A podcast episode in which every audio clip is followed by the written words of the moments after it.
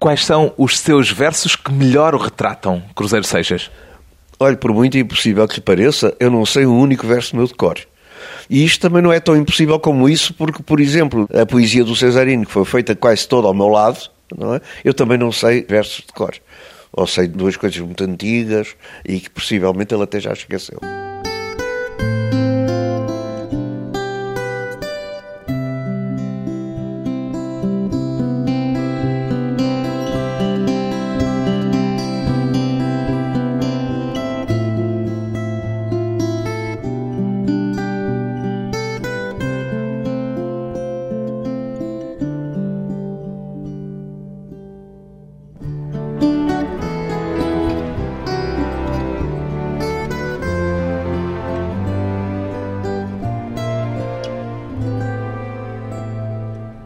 Artur do Cruzeiro Seixas, 84 anos, pintor e poeta. Ainda é surrealista, Cruzeiro Seixas? Ah, e aí está até à morte. Não, é? isto é uma coisa que não tem cura. A pergunta, se calhar, devia ser outra. Ainda se pode ser surrealista no século XXI? Eu acho que cada vez vai haver mais. E isso é uma coisa que se está a notar aqui em Portugal. De um momento para o outro, houve um interesse súbito para o surrealismo. Ainda faz sentido como fazia há 50 anos o surrealismo? Eu acho que sim. Eu acho que o surrealismo ainda vai ser descoberto. Ou redescoberto, não é? Foi a maior filosofia, ou uma das maiores, para além do comunismo e do existencialismo, mas que parece que tem pernas para andar mais tarde quando for redescoberta. Mas pode ser-se surrealista ainda hoje, como se poderia ser, sei lá, cubista, impressionista, gótico, para falar noutras correntes na área das artes plásticas? Simplesmente que essas correntes, a maior parte delas, tinham um fator que era o mais importante, que era realmente o estético. E o surrealismo tem, além de estético, uma filosofia de vida que é muito importante e que vai mais longe. Não estamos a falar, portanto, apenas de estilo ou de técnicas artísticas, mas de mais do que isso. Eu acho que há muito mais do que isso no surrealismo. Agora, o pensamento que está por dentro disso é muito mais importante até do que essa própria obra. Falou de uma filosofia de vida. É um mergulho no inconsciente? Eu acho que sim. Quer dizer, é aí que nós temos que encontrar o caminho, não é? O caminho do futuro vem por aí, com certeza. Do inconsciente? do inconsciente no consciente, evidentemente, não é? Mas quer dizer, isso é uma parte tão grande do homem. Vamos supor, por exemplo, que o homem se divide em duas partes iguais. Uma delas será inconsciente e outra subconsciente, não é? Mas realmente temos que admitir que são as duas, pelo menos, existentes e muito importantes. É? Explique-me o que é o seu surrealismo Cruzeiro Seixas? Cada um tem o seu, de facto, isso é engraçado como você põe essa pergunta, não é? Porque eu tenho a impressão que cada um faz o seu surrealismo diferente dos outros, não é? E o seu? Não sei. O meu é um surrealismo que assenta principalmente numa ideia de liberdade louca, não é? Louca? Louca, não é? Porque é tanta não é? E o desejo dela ultrapassa tanto a loucura mesmo, não é? E depois posso me gabar realmente de ter conseguido, de certa maneira, realizar essa loucura e tê-la vivido, não é? Porque acho que sim. Hoje, com 84 anos, tenho já uma visão enorme da vida e posso espantar-me a mim próprio, não é? Pela liberdade ou pela loucura? Pela liberdade e pela loucura que meti dentro dela, não é? E consegui, consegui realmente viver, não é? O que é que de mais louco teve a sua vida? Bom, para não lhe falar dos amores, mas esta liberdade que nós sentimos no dia a dia, não é? E sermos capazes de passar pelos perigos, estarmos à beira do abismo e não cairmos nele. A vertigem atrai-o? A vertigem atrai imenso, não é? Eu estive muitas vezes no abismo à beira dele e, enfim, com um pé mesmo nele, não é? Mas sabermos realmente ultrapassar isso, não é? O que é artístico é não cair depois no abismo. Cair não me apetece muito, não é? Porque realmente é muito bonito. Mas isso acho que é preciso ser genial. Eu não sou genial, não é? Ou se fica um desgraçado que anda a dormir pela rua não é? Alguma vez correu esse risco? Eu julguei que era isso que me ia acontecer na vida. Aqui há uns 30, 40 anos, eu supunha que o meu destino que era ser um vadio, porque eu não Por tenho... desadaptação? Por desadaptação, por não ter o mínimo jeito para fazer contas, por exemplo. Isso é uma coisa absolutamente necessária. Se me perguntar quando sou sete vezes nove, eu não sei não é? Portanto, Mas nunca soube ou esqueceu entretanto? Nunca soube, nunca soube. Apanhei pancadaria quando era miúdo, porque quando era miúdo isso era uma das coisas principais nas escolas, e davam reguadas, não é?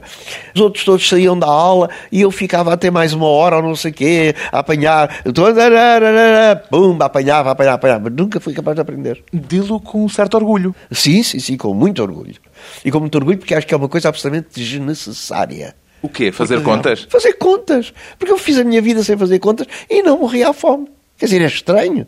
Eu próprio me espanto imenso, não é? Como é que foi possível? Mas eu estou aqui, você vê isto, não é propriamente assim uma barraca, não, Não, é? é uma Do- do- excelente casa no centro de Lisboa. É engraçado, não é? Quer dizer, não sei como é que isso foi. Está claro, das duas, uma. Ou se é Alguém minha- lhe fez as contas? Não, não, nunca. Ai, as contas. Não teve o contabilista a zelar Eles pelas só suas contas? para roubar, não é? Não, isso é muito perigoso. Mas é, a minha experiência foi essa, foi realmente. Mas, eu posso lhe dizer uma coisa, isto são os dados realmente. Quer dizer, eu sou das muito poucas pessoas em Portugal que não recebeu herança nenhuma, não é? Os meus pais deixaram-me dívidas. Quer dizer, eu não tinha nada, nada, nada, nada, nada, tinha-me a mim apenas. É? E com esta grande dificuldade de não saber fazer contas e com a grande dificuldade de não ter vontade nenhuma de ser um pintor a sério, não é? Quer dizer, digo a sério, um tipo que está Faz disposto questão de dizer que nunca foi profissional das artes, profissional da Nunca, pintura. Felizmente, não, isso era horrível. Mas foi da pintura que viveu a vida toda, não? Não, durante anos e anos e anos da minha vida, e isso era o meu projeto de vida para sempre, é? Depois as coisas por si próprias tornam outro caminho, não é? Mas durante muitos anos eu vivi de empregos. E tinha empregos sempre o mais baixos possível, não é? Empregos como, por exemplo, o quê? Olha, em África trabalhei em seguros, fiz publicidade de uma empresa de cervejas. Em África, andava, sabe como era isto? Isso é engraçado, não é? Realmente o que eu queria era andar pelo interior da África. Luanda não me interessava, não é? O que me apaixonava era realmente o interior, a aventura das estradas que não havia. Não havia estradas, não é? E, portanto, tudo o que acontecia, como as carripanas velhas, com lama, com areia, com rios sem pontes, não é? A passar jangadas, que eram arrastadas pelas chuvas e que desapareciam. Quer dizer, tudo isso, realmente, toda essa comboiada. Privilegiou sempre a liberdade ao bem-estar. Sim, sim, sim. E acho que soube tirar partido desse mal-estar. Aqui há tempos dizia que se o Breton, o pai do surrealismo, cá voltasse, cairia para o lado de espanto por ver o que se faz hoje da liberdade. Um espanto satisfeito ou insatisfeito? Eu acho que insatisfeito, não é? E muito decepcionado, com certeza, não é? Porque o mau uso que se faz da liberdade de hoje é uma coisa que a mim também me decepciona muito, não A é? que uso da liberdade é que se refere? A todos. Eu que não sou com certeza um moralista, mas acho que este caminho que a liberdade deu à moral está completamente errado também, não é? Não é um contrassenso prescrever quais são os bons e os maus usos da liberdade? Isso não será uma forma já de a pôr em causa? Pois, quer dizer, eu não lhe vou contar pelos dedos quais são as coisas e apontá-las, isso seria muito difícil. Mas, Mas pode dar-me um exemplo. Acho que uma certa loucura que há hoje, nós vemos, por exemplo, a nível da política, por exemplo, não é? Quer dizer, isto é uma vergonha, não é? Não, eu acho que hoje há um grande fracasso no mundo. Um dramático fracasso, de uma maneira geral as pessoas estão a pagar caro, e particularmente aqui em Portugal, que é um país realmente com pouca força, sem dinheiro, não vemos em absoluto o que vai acontecer amanhã, porque as coisas só tendem a piorar, não é? Teme o futuro. Eu já não tenho futuro, meu futuro é o cemitério, não é? Quer dizer, com 84 anos já não há futuro. Agora, gostava de me ir embora com uma visão melhor das coisas e do mundo, não é? E do amanhã. E isso é muito difícil, não é hoje? Portanto, não viu as coisas melhorar, apesar de ter vivido uma época de dificuldades em termos sociais, uma época de repressão, uma época em que a liberdade não era a que é hoje. Apesar disso, faz um balanço negativo? É, entre as duas liberdades, a outra era muito doente, esta é doentinha. Se corresponde ao meu ideal, não é? E creio que ao ideal de um Breton e dessa gente, também não. Defina-me o seu ideal. O meu ideal, hum, coisa complicada, não é? Pergunta difícil. É muito difícil, não é? Mas digo-lhe que ela senta principalmente na liberdade, não é? Na liberdade das pessoas. A liberdade do indivíduo acho que é realmente a coisa mais bonita. Nós arranjarmos maneira de todos os dias termos consciência de que ultrapassámos realmente as barreiras que nos queriam pôr, que estivemos à porta do labirinto, que saímos do labirinto, que pusemos pelo menos um pé de fora, não é? E isso realmente é o principal. Que herança, para lá da herança artística, é que lhe parece que o surrealismo terá deixado? É esse, é esse. O espírito de liberdade? o espírito de liberdade e realmente a possibilidade de entendimento. A possibilidade de entendimento dentro do surrealismo vem de imensas coisas. Por exemplo, dos jogos que eles faziam uns com os outros. Nós temos que inventar na vida. Diz não é? eles, não diz nós. Eles, os grandes surrealistas, os que inventaram a coisa, não é? Quer dizer, o grupo de Breton, que surgiu logo após a Guerra de 14 e que realmente nesse tempo era gente genial, que não foi substituída ainda. É? Acontece que a palavra surrealismo, o adjetivo surrealista, entrou na linguagem comum como sinónimo de disparate, de coisa sem pés nem cabeça. Incomoda-o esta vulgarização da palavra? Incomoda porque, quer dizer, incomoda só deste ponto de vista, é que as pessoas realmente mostram ser incultas. Porque se tivessem o mínimo de cultura, sabiam que o surrealismo era uma filosofia e não um sinónimo disparado. Se eles fossem ao dicionário. E depois é gente na Assembleia da República, são ministros, não sei bem, que, de vez em quando, volta e meia, que dizem isso, que usam o surrealismo como se fosse um sinónimo de loucura. Ora, se eles forem ao dicionário, não está lá como sinónimo de loucura. Então, os dicionários está uma explicação do surrealismo como sendo um movimento intelectual e dos mais extraordinários que o nosso século teve. Um sinónimo de liberdade. liberdade. Depois de um breve intervalo, regressamos com Cruzeiro Seixas, um pintor e poeta que garante nunca quis ser artista.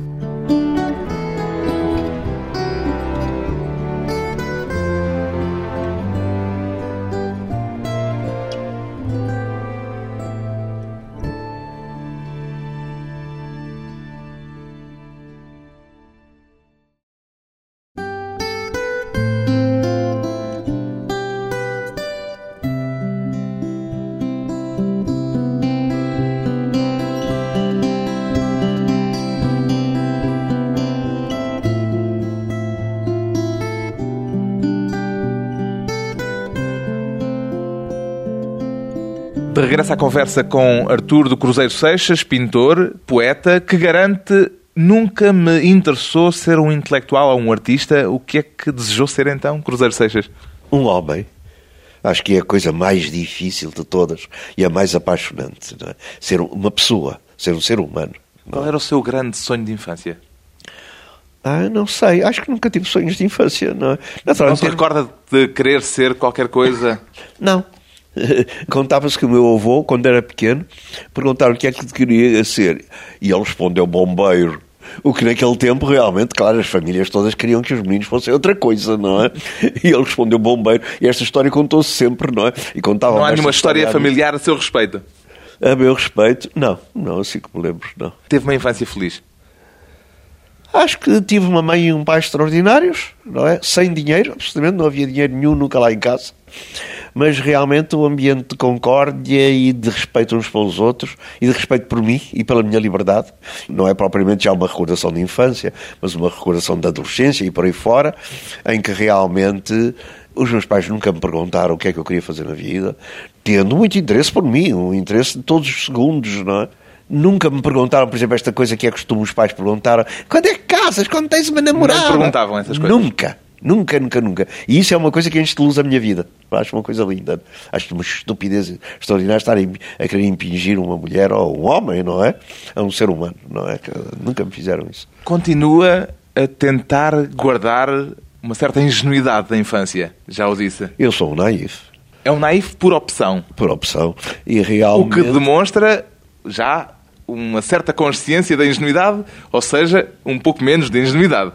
Isso, você vê muito bem o problema. Naif é? ou ingênuo é aquele que não se dá conta de o ser. É, claro, não é? Mas isso é tão difícil. Ainda haverá hoje alguém que seja ingênuo, não é? Quer dizer, já não há ninguém, creio eu, não é? Porquê que diz Agora... que tentou guardar sempre a sua ingenuidade com unhas e dentes? Olha, porque tenho a maior admiração pelas pessoas ingênuas. Claro que a própria pintura ingênua, há o caso maravilhoso do francês que construiu o Palais Ideal.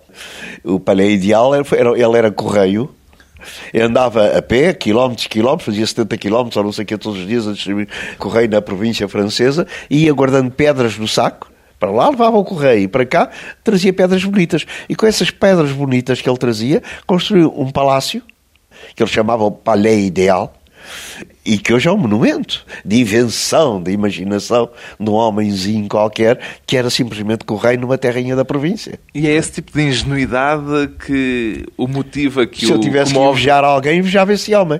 Quem me dera ter construído aquilo. Qual é a principal utilidade, para usar uma palavra que está muito presente no nosso cotidiano hoje? A principal utilidade que encontra na ingenuidade? Não tem utilidade nenhuma, não é? A não ser satisfazer-se a si própria. é? Porque uma pessoa ingênua hoje só vai ser esmagada em princípio, pela vida, não é? Pelo cotidiano. Não, Não é? temeu ser esmagado pela vida e pelo cotidiano, mantendo essa dose de ingenuidade. Eu acho que realmente é essa luta que é apaixonante, não é? É como uma formiga a fugir da pata do elefante, não é? Claro, o elefante não sabe que vai pisar a formiga, mas a formiga, no entanto, foge, esquiva-se e depois ri-se quando o elefante passou a dizer que desta li- livrei-me eu, não é? Sentiu muitas patas de elefante sobre Muitas si. vezes, muitas vezes. Fui muitas vezes a formiga por baixo do elefante. Teve uma infância lisboeta. Eu, quando era miúdo, era muito doentinho, não é? Muito fraquinho. O médico disse aos meus pais que eu não ia passar de 7 anos.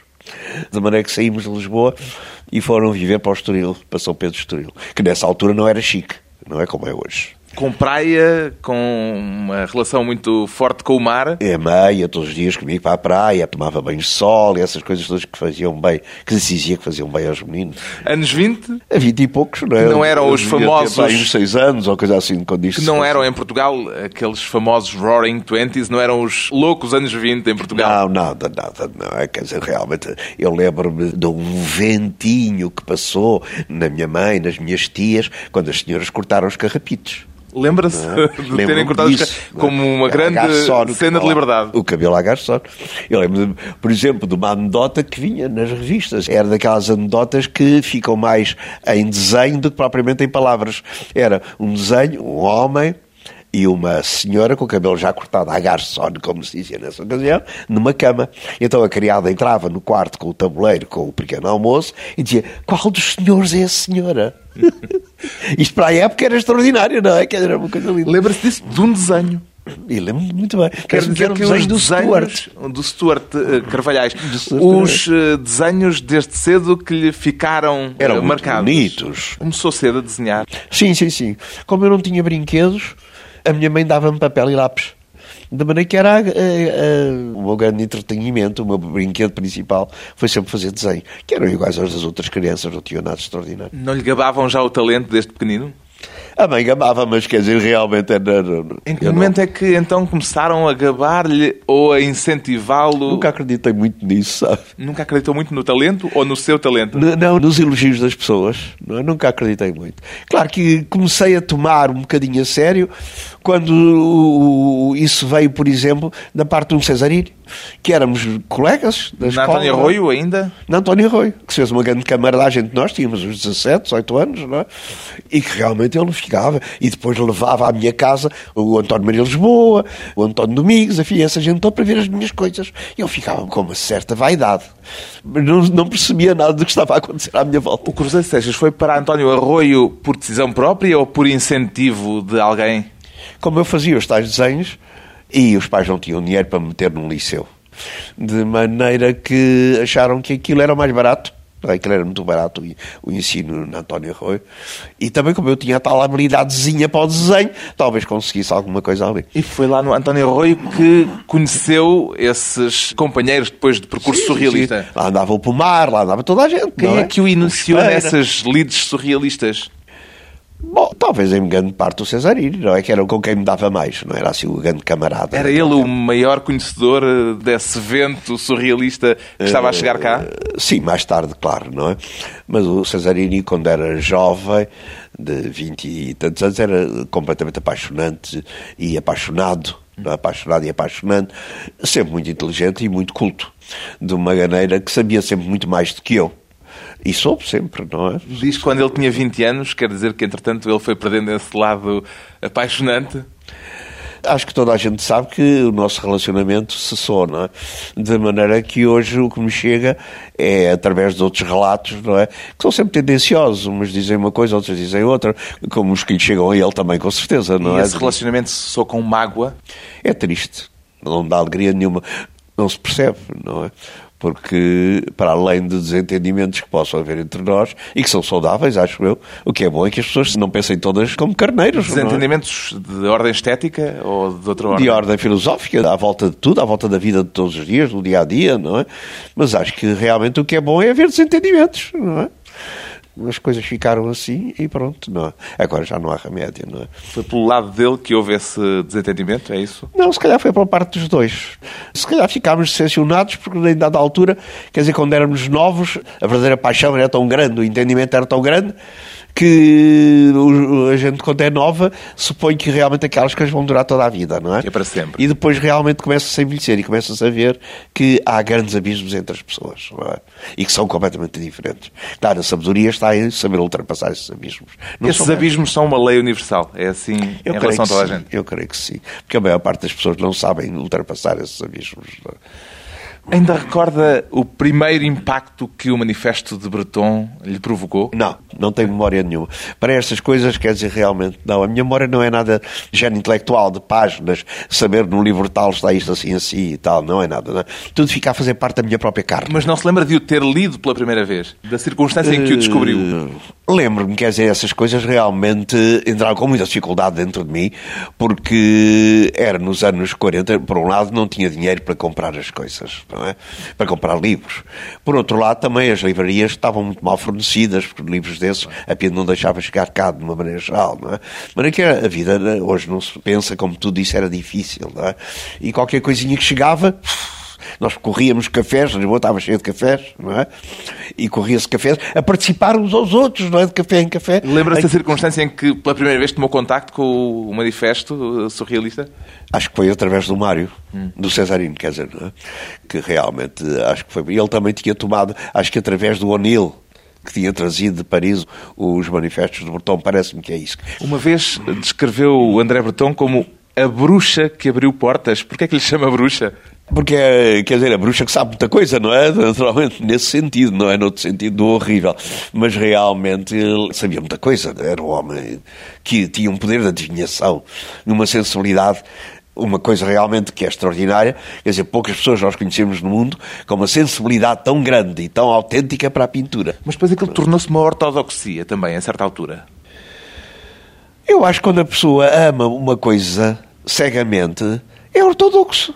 Não é? Quer dizer, aquela Mas com coisa... expulsões e tudo, ou seja, contrariando um pouco a ideia de liberdade. Claro, enganou-se muitas vezes, mas toda a gente se engana. Mas tinha uma coisa espantosa. É que realmente, quando se enganava, sabia voltar atrás, um ano ou dois, ou meses depois, mas sabia voltar para e emendar. Aqui é muito mais difícil, as pessoas não sabem fazer isso. Não Aqui em Portugal? Sabem. Aqui em Portugal tudo é muito difícil. Considera-o um gênio, claro, já o disse. Sim, sim, sim, sim, sim. Toda aquela geração. É isso que nos falta hoje, sabe? O gênio? Hoje falta em absoluto, não é? A todos os níveis. O que é que define o gênio? Isso é muito difícil, quer dizer, como é que se define um gênio? Naturalmente que, em primeiro lugar, que nos espanta por aquilo que faz e que diz, não é? Que é completamente diferente daquilo que estava antes dele.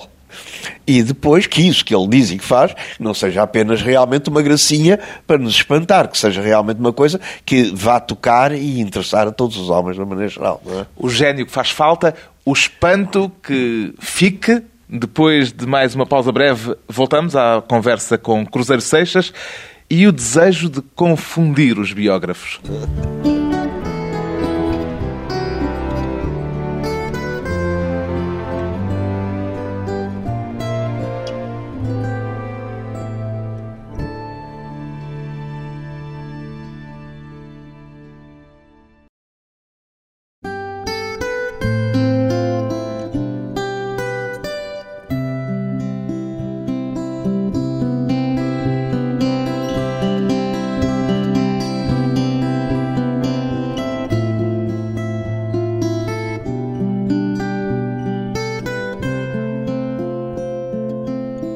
Convidado hoje para a conversa pessoal e transmissível, Artur do Cruzeiro Seixas, que disse uma vez: é pelos olhos que quase tudo penetra em mim.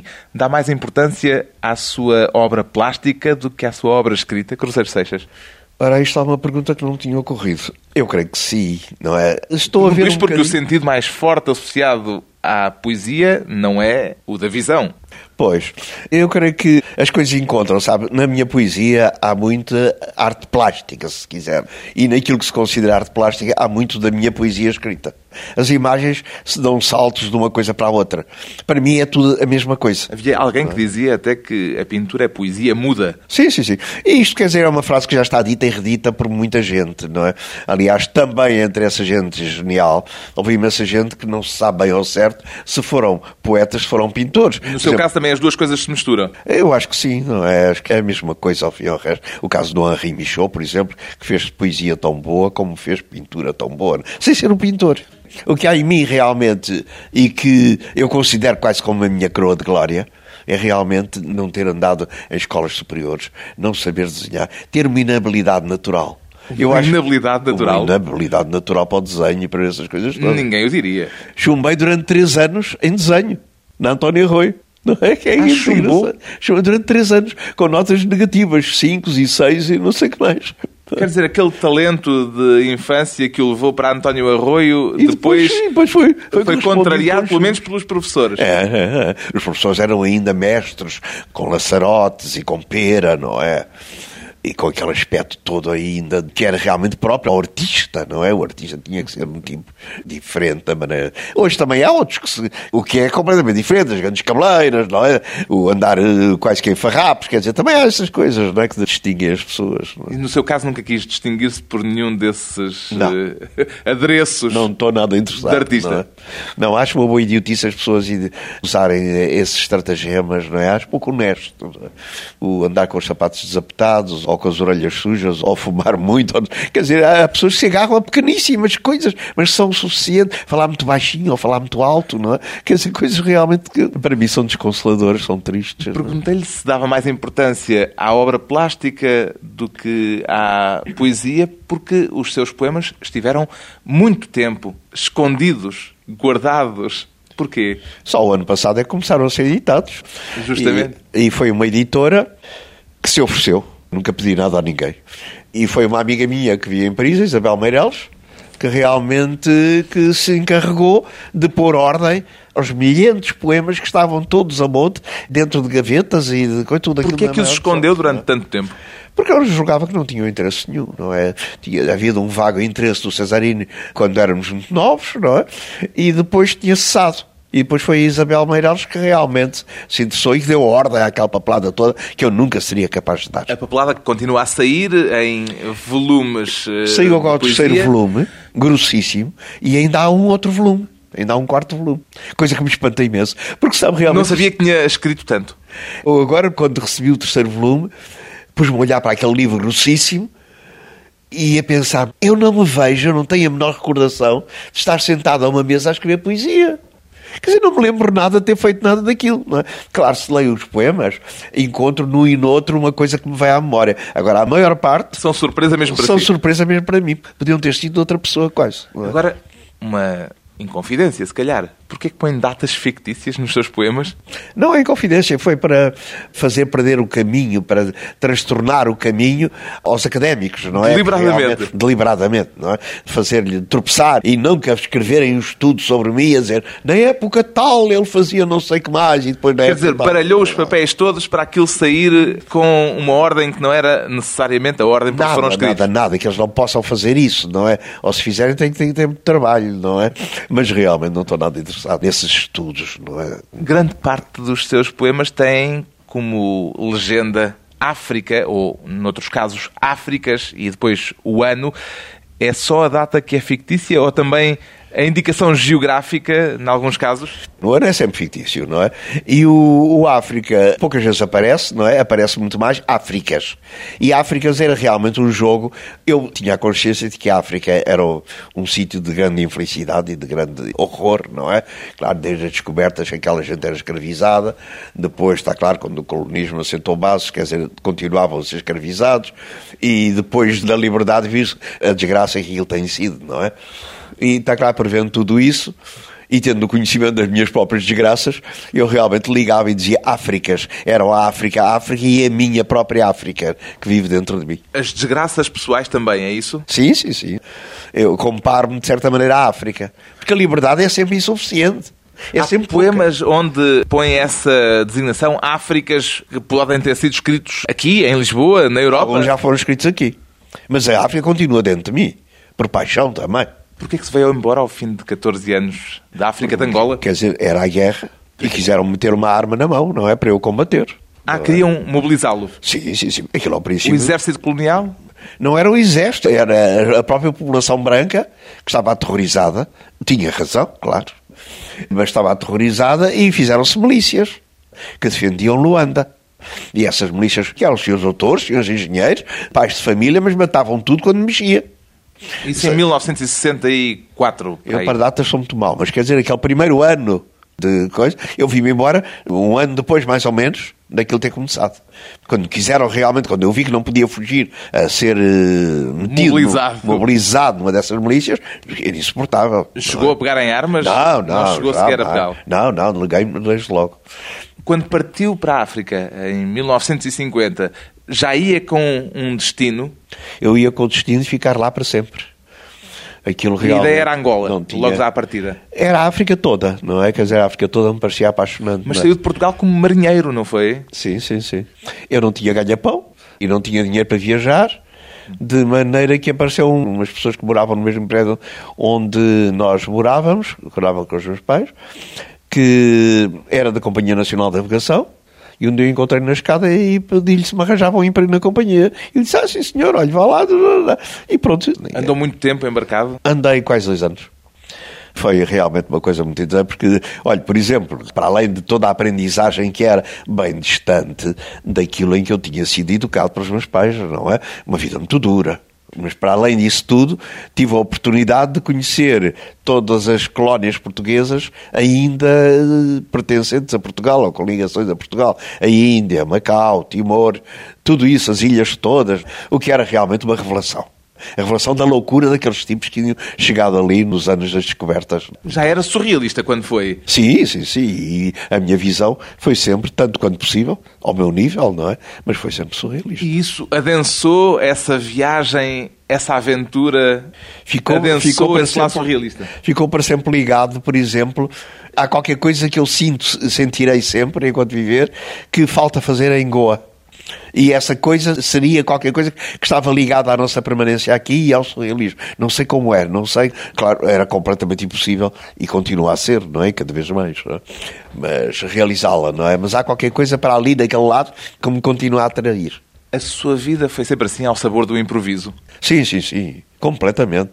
Vagamente sei sempre o que vai acontecer amanhã. Não é? Vagamente. Vagamente. Já disse que foi uma vida toda ela um disparate. Em que sentido é que o diz? Disparado porque fiz muito poucas das coisas que as outras pessoas fazem todos os dias. Apenas o, o que é absolutamente necessário para subsistir. Alguma coisa de que se Foi arrependa? muito complicado, sabe? Foi muito complicado. Alguma coisa que De que se arrependa? Naturalmente, não fui sempre tanto quanto possível amante, próximo das pessoas que devia ter sido.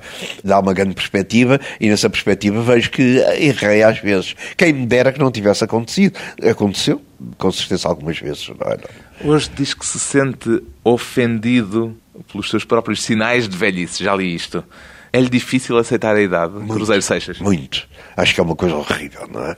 Não há nada a fazer, claro, mas realmente eh, é revoltante o envelhecer-se, nós sentirmos que já não temos a mesma força para resolver os problemas.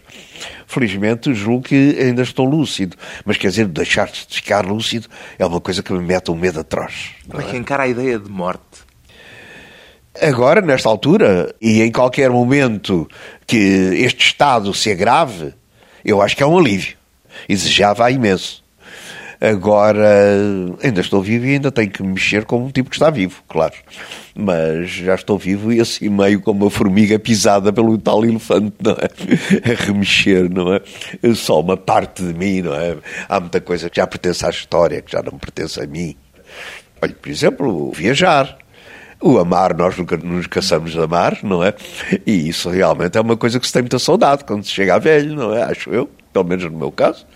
As coisas não podem ser como nós queremos, claro, também é verdade. É um homem desencantado de alguma forma? A vida tem duas partes iguais. Há uma realmente que é apaixonante e outra que é decepcionante. O encanto e o desencanto. O desencanto também é muito forte, não é? E claro, numa vida vivida intensamente, há as duas partes, não é? Muito intensas também. Qual foi o maior encanto que viveu ao longo da sua vida já de 84 anos? Bom, olha, eu sou apaixonado pela pintura, mas também recordações de amor pessoas que amei, duas ou três pessoas extraordinárias que não esqueço mais.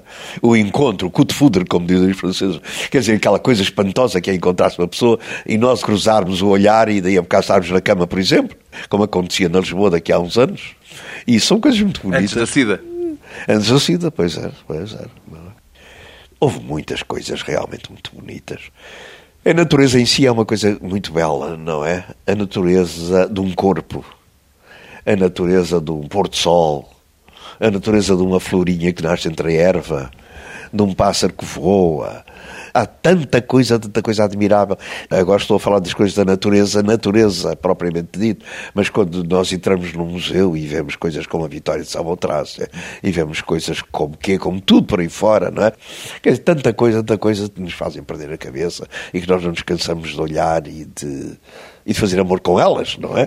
Porque fazemos amor violentamente com essas coisas. É? As maravilhas que preenchem uma vida, uma vida mergulhada na poesia das palavras e das imagens, mergulhada em liberdade, a vida de Cruzeiro Seixas, surrealista sempre.